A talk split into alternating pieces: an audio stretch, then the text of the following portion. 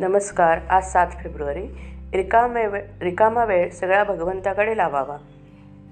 साधारणपणे ज्या वस्तू देहाला सुख देतात त्या पुष्कळ मिळवणे हे आपल्या जन्माचे ध्येय आहे.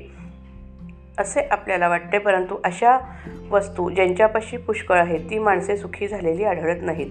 किंबहुना अशा वस्तू जितक्या जास्त जमा कराव्या तितकी आपली हाव वाढतच जाते.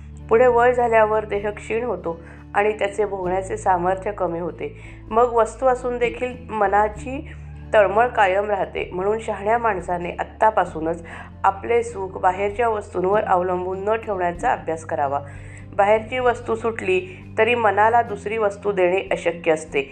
अशी वस्तू म्हणजे भगवंत अशी वस्तू म्हणजे भगवंत होय.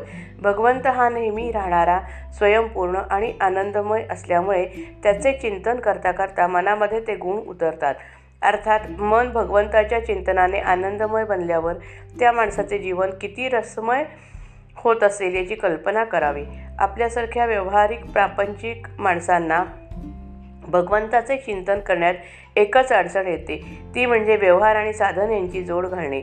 आपली अशी कल्पना असते की भगवंताचे चिंतन करणारा माणूस व्यवहार बरोबर करू शकत नाही. तुकाराम बुवांसारख्या परमात्म चिंतनात बेभान झालेल्या पुरुषांची गोष्ट निराळी.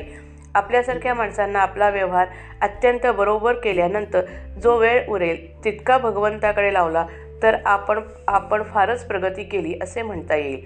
खरे पाहिले असता सध्या जेवढा रिकामा वेळ आपल्याला मिळतो तितका सगळा आपण भगवंताकडे लावत नाही. म्हणून दिवसातून काही वेळ तरी अत्यंत नियमाने भगवंताच्याच नामस्मरणात घालवायचा.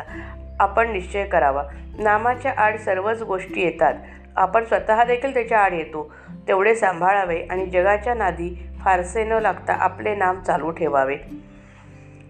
शिवाय दे देवासंबंधीची फक्त संतांनी लिहिलेली पुस्तके रोज थोडी वाचावी त्यावर मनन करावे आणि ते आपल्या आचरणात कसे येईल याचा सूक्ष्म विचार करावा.